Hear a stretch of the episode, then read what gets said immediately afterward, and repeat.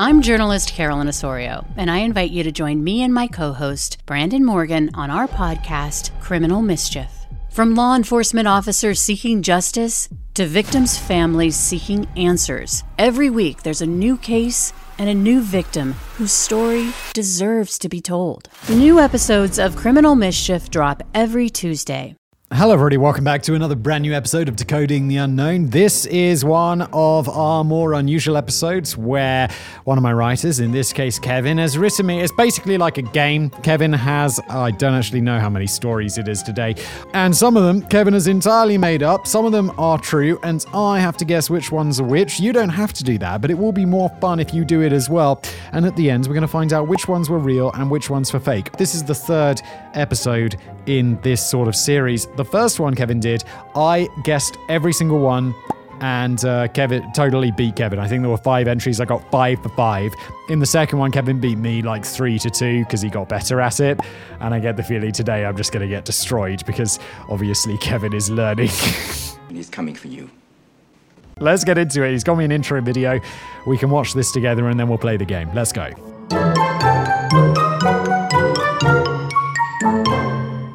Simon, the well of internet mysteries is running a little dry, but nothing is wetter than the city's streets, overflowing with the blood of 400,000 murders that take place worldwide every year. That's over half a million gallons of delicious blood, and I have dove to the depths of those sanguine pools to bring you five mysterious tales of murder and death. It is your job to determine which of these mysteries are real in which are the brainchild of a would-be murderer workshopping his ideas to see what would be most successful. As you can see, I've been keeping score.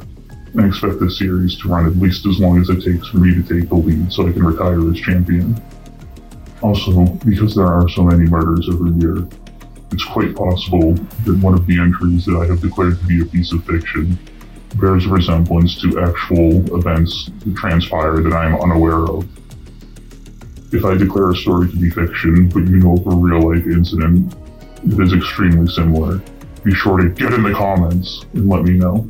All right, so it's not internet mysteries, my bad. One of the things with these is I go in completely unaware. Like I've not looked at any of this before because obviously that that would spoil the fun. Um, so it's about murders. Kevin, mate, you know I do a podcast called The Casual Criminalist, which is all about murders. And I'm not saying I've heard of every murder everywhere, but I feel like I got an advantage on this one. I'm gonna win because I'm better than you. I think. Let's go. And for those uh, who are listening, because this also goes out as a podcast, the current score, I was wrong, is 8 to me, 2 to Kevin. So I think I beat him 3 2 on the second one. And obviously I got 5 from the first one. So let's go. The Monster with 21 Faces. This story takes us all the way back to 1984 in Japan. On the 18th of March at approximately 9 p.m., Katsuhisa Izaki, the president of Izaki Glico, was in his home bathing with two of his children. That definitely sounds weird to me, but I guess it's a cultural thing. If Izaki Glico doesn't sound familiar, they are the confectionery company that makes every weeb's favorite snack food, Pocky, among a number of other products. I have no idea what Pocky is. Honestly, I'm not entirely sure what a weeb is. I've definitely heard of it. Is it someone from the West who really likes Japanese culture? I'm not I'm I'm not sure about that though. And I feel like I'm in some territory where I'll accidentally get cancelled for saying something. That night, two armed masked men broke into the house next door to Izaki, where his mother lived. They stole the spare key to Izaki's house and proceeded to enter it. They first found his wife and one of his daughters, who were tied up and locked in a bathroom. They then found Izaki and his other two children and abducted him, still naked, from the home. The rest of the family was left unharmed. Izaki was taken to a small warehouse in Ibaraki in Osaka Prefecture, still wearing nothing but the ropes his captors used to bind him. At around midnight, the kidnappers contacted the director of Izaki Glico and gave him directions to a phone booth that contained their ransom note. They asked for 1 billion yen, or $4.5 million in 1984, over $8 million today, and 100 kilograms of gold bullion. Oh my god, that is a lot more than the amount you're asking for in cash. That's $90,000 in 1984, or over $6 million today. Good lord. Wait, is that? I th- thought it would be more than $8 million. That seems actually quite reasonable for gold. I thought gold was crazy expensive. I really wish I'd invested more in gold when I was a toddler. Oh my god, don't we all? Gold's value is just so crazy. The ransom would never need to be paid, as three days into his capture, Izaki would finally be able to break out of the ropes that bound him and escape from the warehouse, though he could not identify his captors and had no useful clues as to their identities. But Izaki was free, and for a few weeks it seemed like everything was going to be fine. Then on April the 8th, the police received the following note Quote, To Japanese police fools, are you stupid? There's so many of you. What on earth are you doing? If you are real pros, try catching me. There's too much handicap, so I will give you a hint. There's no fellows in the Izaki's relatives. There's no fellows in Nishinomiya police. There's no fellows in Flood Fighting Corps. Car I used is grey. Food was bought at Daiei. If you want new info, beg for it in the newspaper. After telling you all this, you should be able to catch me. If you don't, you are tax thieves. Shall I kidnap the head director of the prefectural police? The letter was signed The Monster with 21 Faces, an homage to a recurring villain in a popular series of Japanese mystery novels. Two days later, trucks in the parking lot of Izaki Glico's headquarters were set on fire. A few days later, a threatening letter accompanying a plastic container of hydrochloric acid were found. On May the 10th, Izaki Glico would receive another threat from the monster claiming that they had laced their candy with cyanide. The resulting recall cost the company $21 million and cost 450 part time workers their jobs. When the distribution of the candy failed, the monster threatened to stock the poison products themselves. Security footage at a nearby store showed a man in a hat walk into a store and load a shelf with Pocky. The candy was removed before anyone purchased it, but it was 1984, so the security footage was not going to be very helpful in identifying a culprit. Isn't that what happened back in the day with uh, it wasn't it wasn't Tylenol, was it Ty? It was one of those drugs and uh, someone was poisoning people by leaving like taking drugs poison drugs into drugstores putting them on the shelf people would buy them and then consume them and it led to all of the like safety packaging around drugs and stuff but that is crazy. Why would you do that? You're fucking psycho. Eventually, the extortion attempts of Izaki Glico stopped. On June the 26th, the monster issued a letter saying that they forgave Glico. It is unclear what the company needed to be forgiven for or how they had atoned for their perceived sins, but I'm sure they were just happy to finally be left alone. Instead, the monster was now going to turn extortion attempts to Morinaga Dairy, Marudai Ham, and House Foods. What the monster's issue with all these food companies was remains unknown. Marudai were quick in agreeing to pay 50 million yen, $210,000 ransom to stop the harassment. On June the 28th, an undercover police officer disguised as Marudai employee boarded a train where he was supposed to make the drop. He saw a suspicious man who he described as having eyes like those of a fox. Presumably, the monster knew that the ransom had been compromised, and the signal to make the drop never came. Police attempted to follow the fox eyed man, but he was able to lose them. I feel like some of these details, like the names of the companies, do feel legitimately Japanese, but that means they could be legitimate Japanese countries. The eyes of a fox man feels too detailed to be made up. And it's not like one of those things where there's just unnecessary detail, which makes me think it's false. It just feels like that's too specific. I feel that that's real. On November the 14th, the same thing happened again, this time with House Foods offering to pay a ransom. Once again, investigators saw the fox eyed man. Once again, the signal for the drop never came. And once again, he was able to elude the police pursuing him. That just feels a bit unrealistic, though, doesn't it? He's got these fox eyes. Is it not obvious who it is? Look for the foxy dude. The harassment continued, but no solid leads were ever obtained, unable to catch the gang of criminals. Unable to catch the gang of criminals, on August 7, 1985, Police Superintendent Yamamoto of Shiga Prefecture took the only logical course of action. He committed suicide by lighting himself on fire. Hey, someone had to die to fit the theme of today's episode. Five days after his suicide, the media received the following message, the last that the monster would send, and it read, Yamamoto of Shiga Prefecture Police died. How stupid of him. We've got no friends or secret hiding place in Shiga. It's the superintendents in Hyogo or Osaka who should have died. What have they been doing for as long as one year and five months? Don't let the bad guys like us get away with it. There are many more fools who want to copy us. No career Yamamoto died like a man. So we decided to give our condolence. We decided to forget about torturing food making companies. If anyone blackmails any of the food making companies, it is not us, but someone copying us. We are bad guys. That means we've got more to do other than bullying companies. It's fun to lead a bad man's life. Signed, The Monster. With 21 faces. Now it's time for you to make a decision, Simon. Was there really a gang of criminals terrorizing Japan's food companies for reasons unknown, resulting in the suicide of a police superintendent? And more importantly, is it fun to lead a bad man's life? I imagine it could be. I imagine it's like, yeah, like leading a criminal life. It's like, yeah, but then the consequences are just so scary. It's like, yeah, yeah, yeah, no, I was robbing banks. It was exciting, got all this cash money. And then I had to go to prison. And it was bad. That's, you know, that's the consequences, isn't it? Um, and also you're a criminal. So I guess that's like, it depends how morally flexible you are. Um, I think this one is true, Kevin. I'm in for it. I think it's true. The Eggman cometh. The story comes to us from a little dive bar in New York City circa 2004. There was a kindly old man who hobbled into the bar every single day. I'm sure the first thing that came to your mind was alcoholic, but by all accounts, the man was not a heavy drinker. And by all accounts, I mostly just mean his waitress, Eli, who was there almost every day serving him. Every day was the same story. The man would slowly make his way to the bar, cane in hand, and pull up a stool. He would sit there, order a plate of eggs, and never speak a word to anyone. Honestly, it sounds like the perfect customer to me. I've spent far too many years working retail, and so I've little patience left for people who don't spend nearly enough money for the time they want to spend talking to you. Eli didn't specify, but I suspect he was a good tipper. The quiet ones normally are. The pattern repeated itself at least the year and a half Eli had been working there, and who knows how long before she started. When I said the old man came over to bar every day, I do mean day, not night. As it was the day shift, the bar was always relatively empty, just your typical handful of alcoholics, third shift employees finishing off their days, and old men eating eggs. What's a third shift employee? How does that work? Would that be like if midnight to 8 midnight to 8 p.m. 8 p.m. No, that doesn't make sense because then that would be people coming in the middle of the night.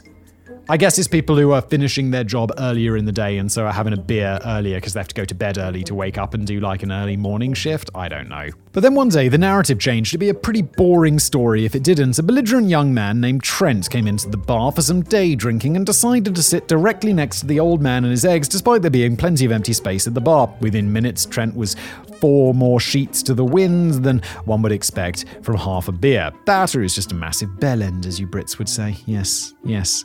That sort of person is like if you're just quietly having a drink and someone just sidles up next to you, it's like, bro, the whole bar is free. Are we gonna have a conversation? It's like, wasn't the fact that I'm just looking down at my eggs, just quietly eating these eggs, a signal that I don't want to be joined? I'm just here to drink and eat my eggs, not for company. So far, I'm definitely leaning towards this story being made up. It feels like it feels made up, but the, obviously we're, we're, yet to get into the actual important part of the story. Trent began to hassle the old man, being rude and aggressive for no particular reason other than to assert his dominance as the alpha male of the nearly empty room. Unfortunately for this young whippersnapper, he was about to learn why people always tell you to respect your elders. The old man unscrewed the top of his cane and, in Eli's words, pulled out a motherfucking sword. He ran Trent through with the sword, wiped the blade clean, always good practice as blood is corrosive and can ruin the sword, screwed his cane back together and just waited before the cops arrived. This happened in broad daylight, or as broad daylight as you like to get, in a dive bar, and the old man was well known to regulars as a daytime fixture. The thing is, because he never spoke to anyone, nobody actually knew anything about him. They could give the police a really good description, but other than his cane, he was a pretty generic looking old man. He always paid in cash, so there were no receipts with his name, and the best Eli could remember was that one time he had mentioned his name. It was either Gene or John, but it had been so long that he didn't remember which one anymore. That would at least be something to go on. Right, there's, a, there's an old dude called either Gene or John. You're really narrowing that one down. Except there are 8.8 million people in New York City. Based on data from the United States Census regarding the commonality of individual names in America, there would be approximately 6,750 people named Gene living in New York City. John is obviously a much more popular name, so that would give us approximately another 146,000 potential suspects. That's a load of people to investigate, and quite honestly, Trent didn't seem like he was worth the trouble. All kidding aside, I'm sure the fine officers of the NYPD did their best to track down the old man, his completely badass cane, but it also probably wasn't a high priority. While I don't think the old man could hide behind self defense in court, he also wasn't unprovoked, and it's doubtful that this was the precursor to a massive killing spree. The guy wasn't Keyser Söze, he was some old dude who legit needed a cane to walk. Yeah, but he didn't need a sword inside that cane, did he? Um, also, what the f, Kevin? He murdered someone in the middle of the day. And it's like he Trent didn't deserve it? I mean, Trent deserved it? No, he didn't. He was just being a dick. Just because you're a dick doesn't mean you should be murdered by a sword, Kevin. Jesus. So, where do you land on this, Simon? Did Trent have it coming? Maybe Trent needed a whack over the head with the cane and told to like bugger off, like, you know, Biff Tannen would do in Back to the Future, like, get out of here. But, um, no, he didn't deserve to be murdered. Did an old man commit a public murder in the middle of the day without ever being caught, or was all of this just a fairy tale and the Trents and Trevors of the world are still wandering around without ever getting their comeuppance? Um, I think it's fake. I think it's fake. I don't think there's enough details. I think it just feels a bit like the cops would have done more in reality. I think it's fake. So one one weir- one real, one fake so far. Murder on stream. Ooh, I feel like I would know about a murder on a on like a live stream though. Wouldn't I? It's sort of my world, like this online content, you know, video thing. I feel like I would know this. Before there was Twitch, before there was YouTube, even before Big Brother made its television premiere in the Netherlands, there was JenniCam. Alright, never heard of that. Until then, live webcams were just pointed at stationary objects like a coffee pot. They were pointless, but it was the mid 1990s, so we were all on dial up anyway. The concept of streaming audio would have blown our minds, let alone streaming video. I remember the first time I saw a streaming video. I can literally remember the moment. I came home from school and uh, they'd installed broadband in my parents' house, in my the house I grew up in, for the first time. And it was like before that we were on like I don't know 128 kilobits a second or whatever, and suddenly we had like one megabit, and it was wild. It's like oh my god, what's going on? And maybe it was even half a megabit, but it was it was ridiculously fast anything we'd had before.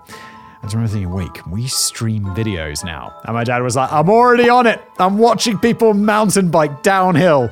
And I was like, I just went through to the my dad's study and he was just watching like a streaming video on a tiny little square player of uh, people downhill mountain biking. And I was like, this is crazy. We're in the future. I would guess that was around 2002, 2003, maybe? Maybe slightly earlier than that. On April the 3rd, 1996, 19 year old college junior Jennifer Ringley installed a webcam in her college dorm.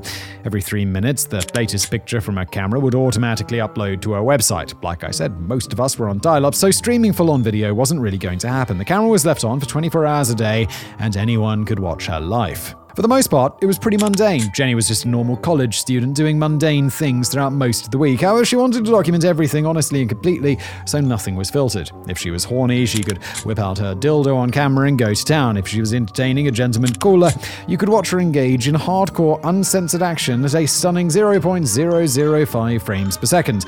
But mostly, she was just doing homework, watching TV, or sleeping. There wasn't any audio either, so she had to communicate through holding up signs for her viewing audience. This is weird, but it feels fake. It feels too fake. It doesn't feel like anyone would actually do this. Or it would be allowed to be broadcast back in the day, right? In the early days of her show, Jenny would occasionally perform stripteases for the camera. A group of hackers discovered her website and started taunting her, but when she found the incident funny instead of being upset, they started making threats in her life. That was less funny, so she stopped doing stripteases, but she would still have sex and masturbate in front of the camera, so I'm not really sure what was accomplished by either party. See, now that makes me think it was it's fake. But then the fact that Kevin admits to it and is just like, this seems weird, makes me think that it's not fake and Kevin is su- surprised by something. And I don't think Kevin would necessarily be surprised by an idea that he came up with. And this feels too good to be faked. So I'm going the other way and I'm leaning back towards real. By June of 1997, Jenny was already charging for entry into the members version of her site, which offered more frequent image uploads. After graduating college in 1998, Jenny moved to Washington, D.C., and upped her webcam counts from one to four to capture her larger living space. Later that year, she would appear on The Late Show with David Letterman, who could not get a very simple URL correct, even after being corrected, and was very sexually aggressive towards her. She was also featured on The Today Show and World News Tonight with Peter Jennings. Wait, David Letterman? This. What's going on? He was sexually aggressive. I feel like really I that doesn't feel real. I don't really know who David Letterman is, but surely that would when was this? 1998? What do you mean by sexually aggressive, Kevin? I don't know what this means. So I I don't know if that would be I don't know. I don't know. I'm really back and forth on this one. At the height of her popularity, JenniCam had estimated 3 to 4 million people watching the site every day. Good lord. It's probably a difficult number to gauge exactly since analytics were much less refined back then and the website was built to require constant refreshing, but she was clearly extremely popular. That is always going to happen when you're the first person exploring something new. Well, no, that's not necessarily true. The thing you're exploring could be um, it has to be something people are interested in. When Jenny prepared to move from DC to California in 2003, she started receiving a lot of heat from fans because of her choice in male companions. Jenny's friend and love interest Dex was helping her move. Normally, something like this wouldn't raise an eyebrow. Moving is a giant pain in the ass, and it's expected that friends and relatives will help you move out in exchange for some takeout pizza. The issue arose because Dex was actually the fiance of Jenny's good friend and fellow cam girl, Pamela. I'm just realizing I don't think I've ever had anyone help me move house. I'm always just like, well, if I'm moving house, there's a company that come and they take all your shit, they put it in boxes and they move it to the new place.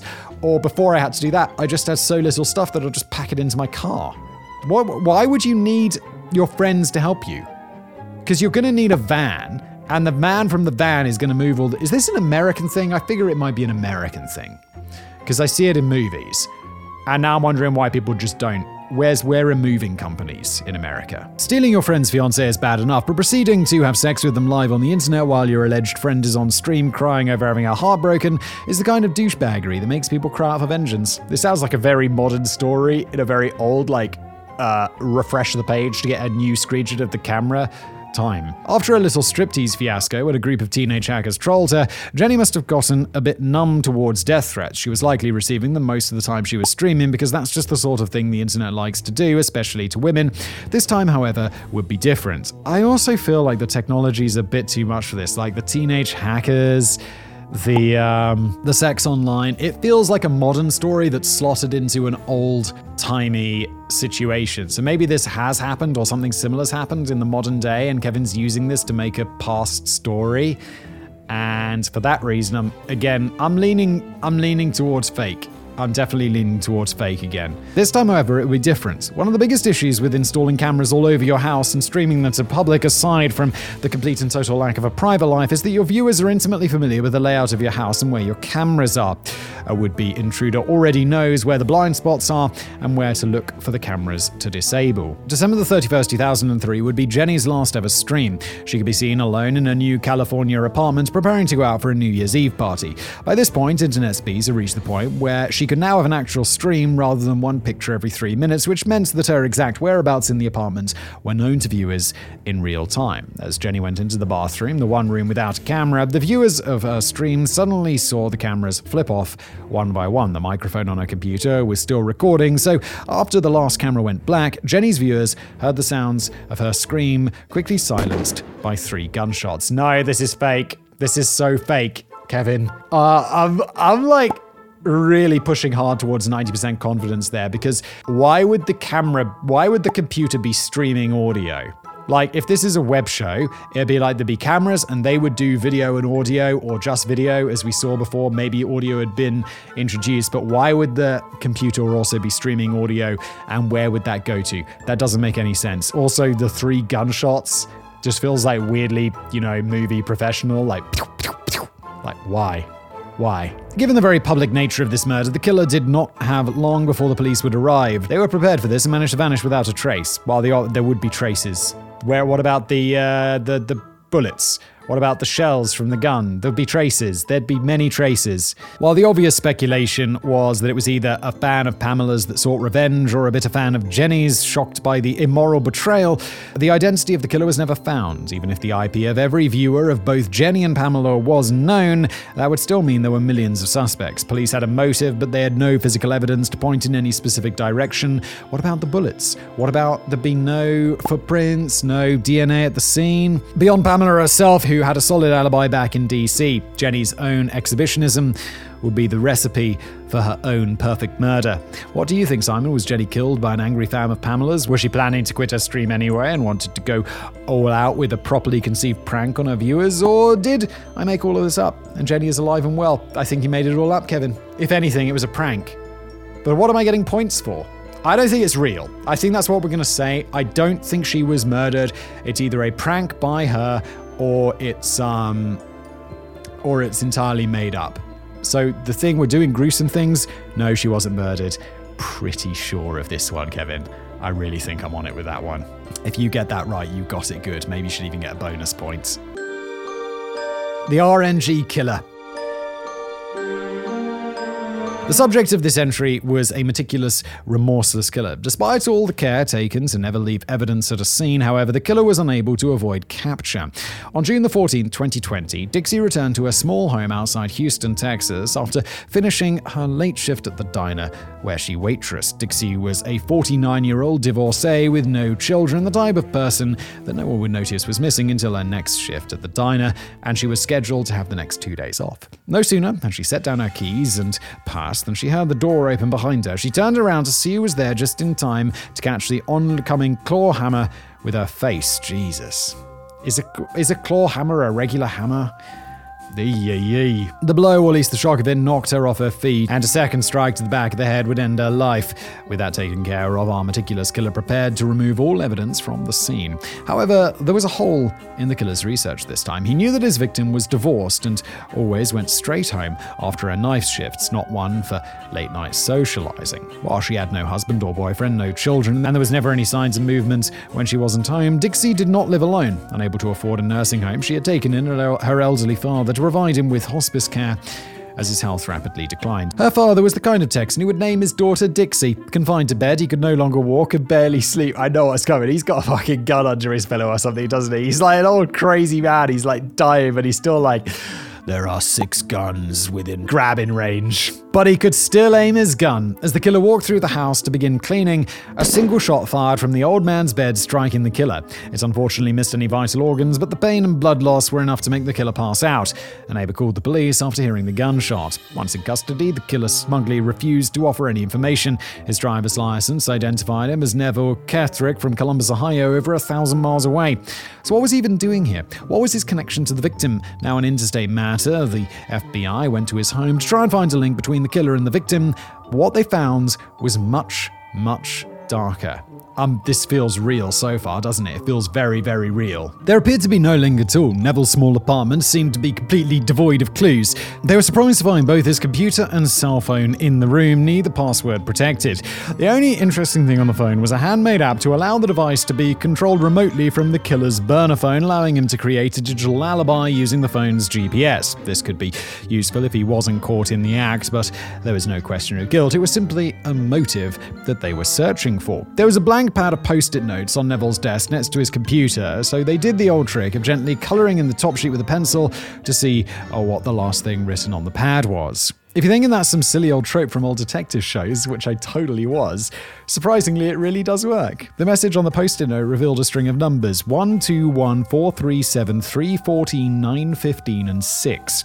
It wasn't an obvious code or cipher, it was too many digits to be a phone number. It was formatted too awkwardly to be an IP address, GPS coordinates, or anything a string of numbers might normally be recognized as. The investigators searched Neville's computer for clues where they found a disturbing image. It was buried deep in a series of folders, but luckily for the FBI, the killer had not cleared his recent documents, so they didn't need to do much to find it. Now, for a guy who is using a burner phone, to mask, uh, and it's got some sort of remote connection thing, so he can set up a technical alibi somewhere else, and then who doesn't realize that there's a recent documents folder, and he also thinks that, yeah, yeah, you could definitely hide something in your computer by just burying it in lots of folders.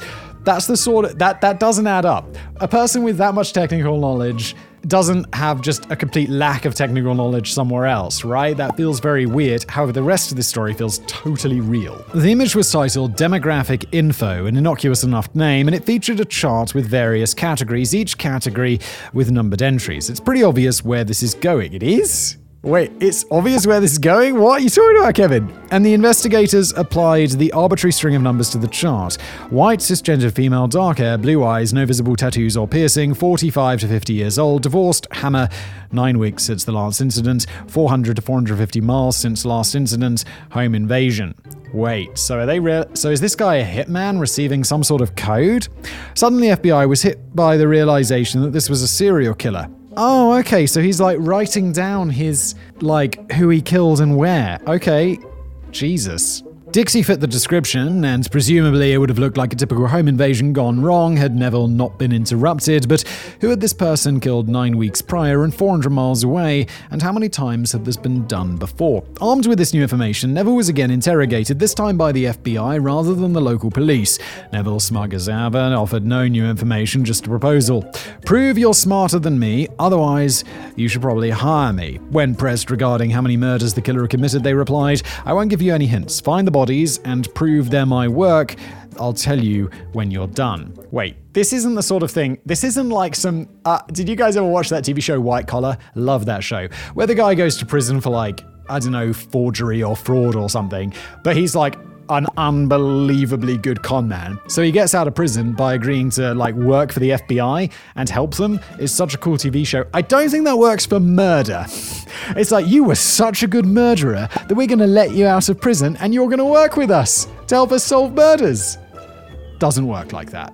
He did offer to cooperate in exchange for immunity and employment at the FBI, but that offer had been declined. I know you can get cybersecurity jobs by hacking companies or government agencies to prove they need your help. Yes, you you might be able to, but also it's not really a job that because they're like, yeah, yeah, yeah, you can help us out. And what what are we going to pay you? Oh, we're just going to pay you not prison.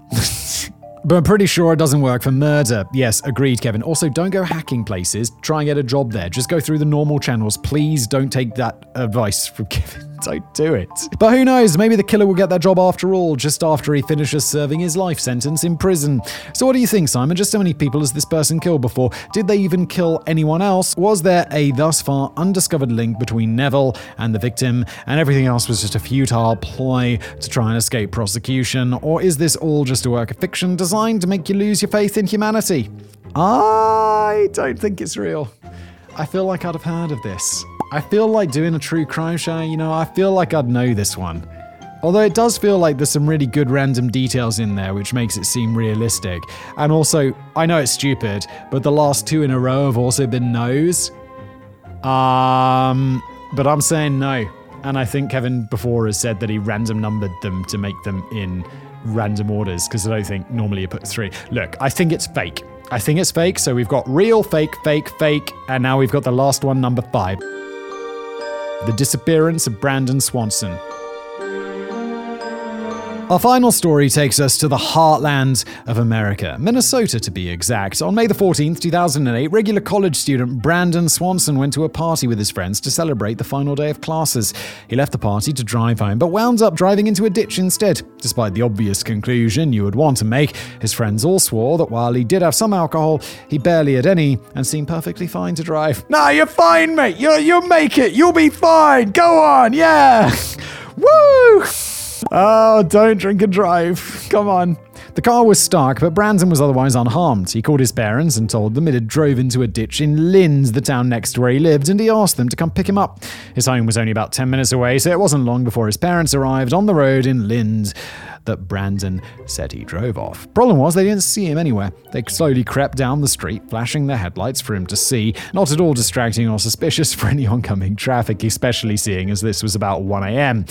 Brandon couldn't see them anywhere, so he went to his car and started flashing his headlights as well, in the hopes that his parents would see him, but they did not. His mother was on the phone while his father was driving, and as they both helplessly flicked their lights on and off, tensions and frustration grew. His mother got so frustrated with him that Brandon hung up on her before they found each other. Dude, they're coming to find you. You drove your car into a ditch, probably, allegedly, because you had a little bit too much booze. Come on, have some respect. Fortunately, when she called him back, he answered and she apologized. Annoyed and confused, Brandon decided, well, this, he could see the city lights of Lynd, and it was a straight shot from where his car was stuck, and he was just going to walk there since he had a friend that lived in Lynd. Based on the distance of the lights, he figured it was about a 30 minute walk. Brandon's father, I would. What are you doing? I don't, uh, if I drove my car into a ditch and I'd had a little bit to drink, I'd be like, there's no fucking way I'm calling my parents. I'll, I'll tell them about the car tomorrow, but I'm not hassling them at 1 a.m. to come pick my drunk ass that has crashed his car off the side of the streets.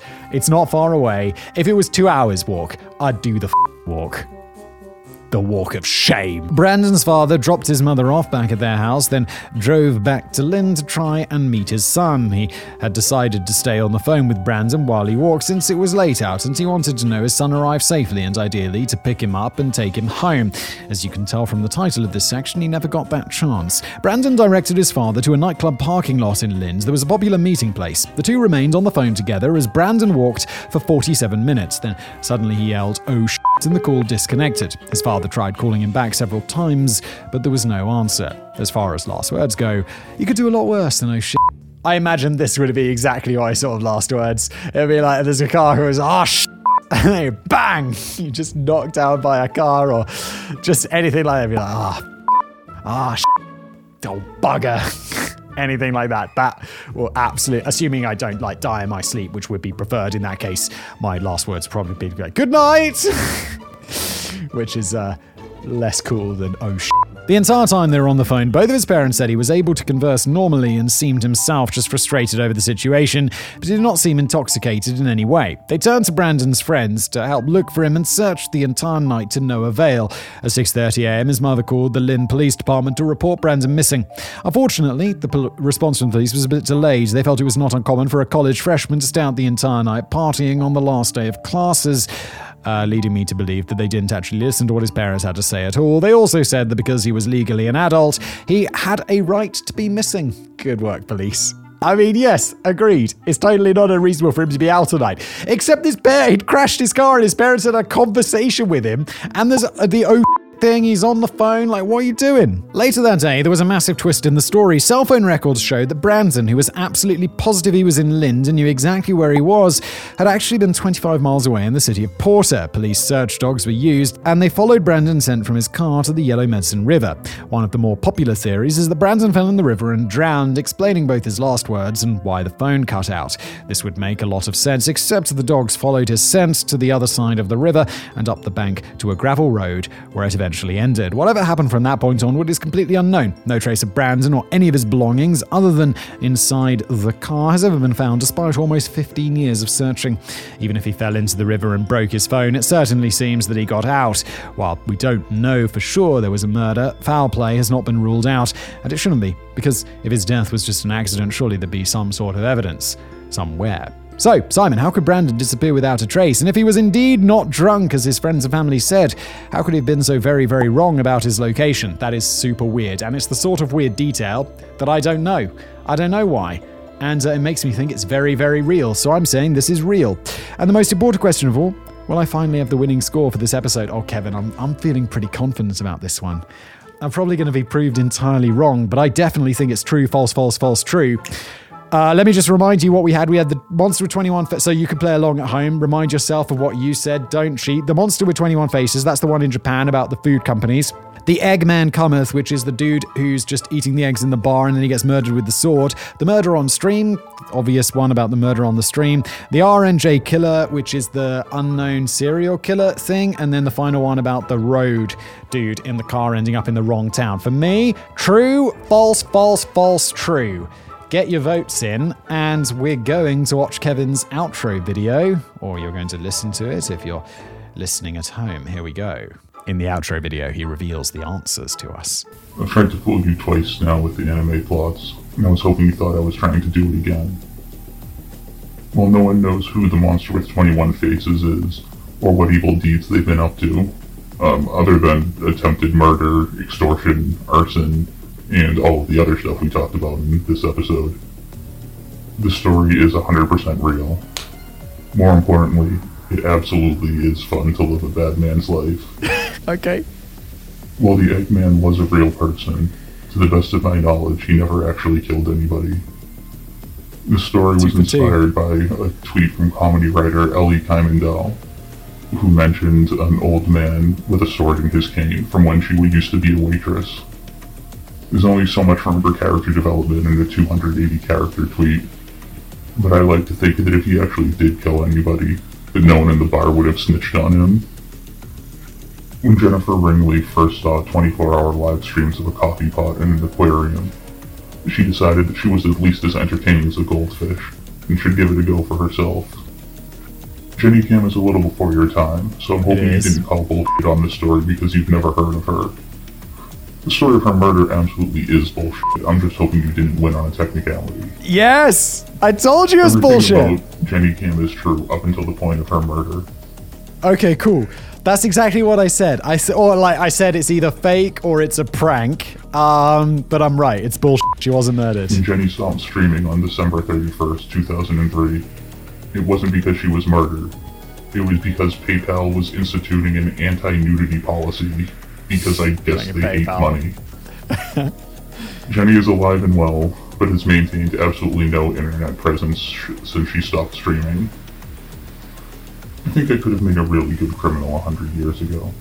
I'm definitely smarter than the police. I'm not smarter than forensic evidence. And I'm far too clumsy not to leave behind a strand of hair or a massive load of jizz at a crime scene by accident. Dude. Also, my sister was dumb enough to send away to one of those DNA ancestry websites. so many crimes I commit would come back to her as a familial link anyway. As such, I've done one of those DNA websites, and I was like, this is going to really be, really be a problem for my future crimes. my dreams of being the RNG killer will never come to pass, but it's still fun to think about. Also, the name Neville Ketrick is an anagram for Kevin the Killer, and I'm sure you weren't going to fall for that same thing twice. Oh, I didn't pick up on it.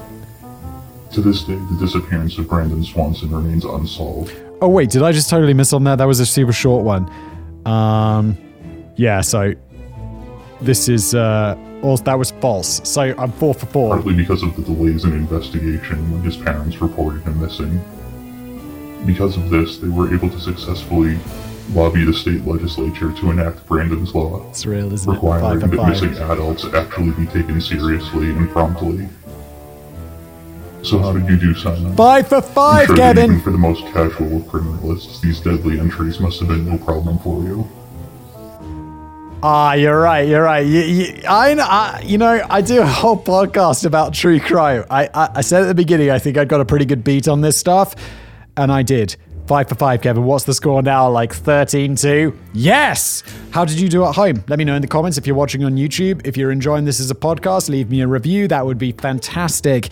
And I'll see you in the next episode. I'm about to email Kevin and let him know how I did.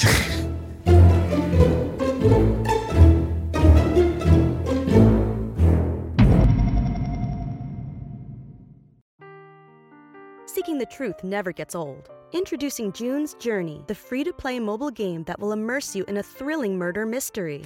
Join June Parker as she uncovers hidden objects and clues to solve her sister's death in a beautifully illustrated world set in the roaring 20s. With new chapters added every week, the excitement never ends. Download June's Journey now on your Android or iOS device or play on PC through Facebook Games.